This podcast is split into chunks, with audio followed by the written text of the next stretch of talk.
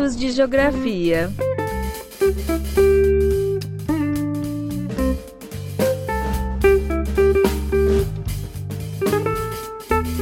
Olá, turma! Mais uma vez, saudações geográficas. Sou o professor Leandro Lima em mais um 3 minutos de geografia. No minicast de hoje, quero discutir com vocês como a dinâmica dos lugares e suas interações influenciou na dispersão do novo coronavírus, pois é no lugar onde as ações acontecem e os processos se revelam. Como conceito geográfico, o lugar e suas formas de conexão no período atual nos ajuda a desvendar como os fenômenos ocorrem ou como eles poderão ocorrer.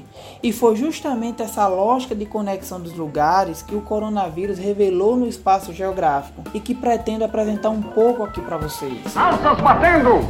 Marcha de decolagem! Turbinas e já! Por ser um vírus com o DNA da globalização, como afirma o professor Denis Castilho, o coronavírus revelou a conexão dos lugares que demandam movimento, lugares de mundo urbano, de economia internacionalizada e, sobretudo, das intensas rotas aéreas e de tempos fluidos, pelo qual o vírus rapidamente se espalhou. Por outro lado, mais tarde, o vírus também revelou os lugares rarefeitos, menos urbanizados, de pouco ou quase nenhuma conectividade, dos tempos lentos, do qual o vírus chegou tardiamente ou ainda nem se fez presente. Por exemplo, se fizermos o caminho do vírus de forma geral, percebemos que ele surge e se dispersa justamente nos lugares com essas características da globalização. Inicialmente na cidade de Wuhan, epicentro da pandemia, uma cidade com 11 milhões de habitantes, com uma produção agrícola, industrial e de equipamentos de alta tecnologia, sendo um ponto de conexão com vários lugares do mundo. O vírus então segue uma rota empresarial, chegando na Itália, região mais especificamente norte, uma região muito rica de forte apelo turístico e comercial. Depois na América,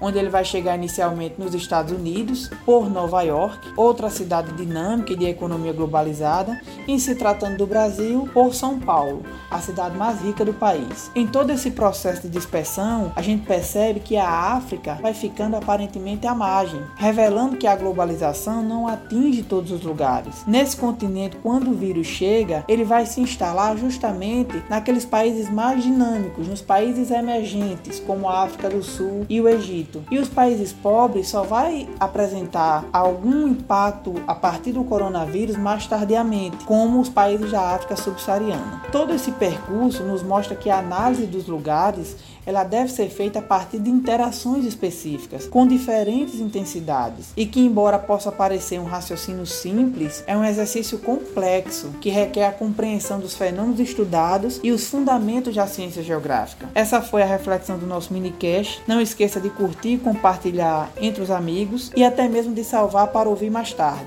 E aí, o que você consegue aprender em 3 minutos de geografia?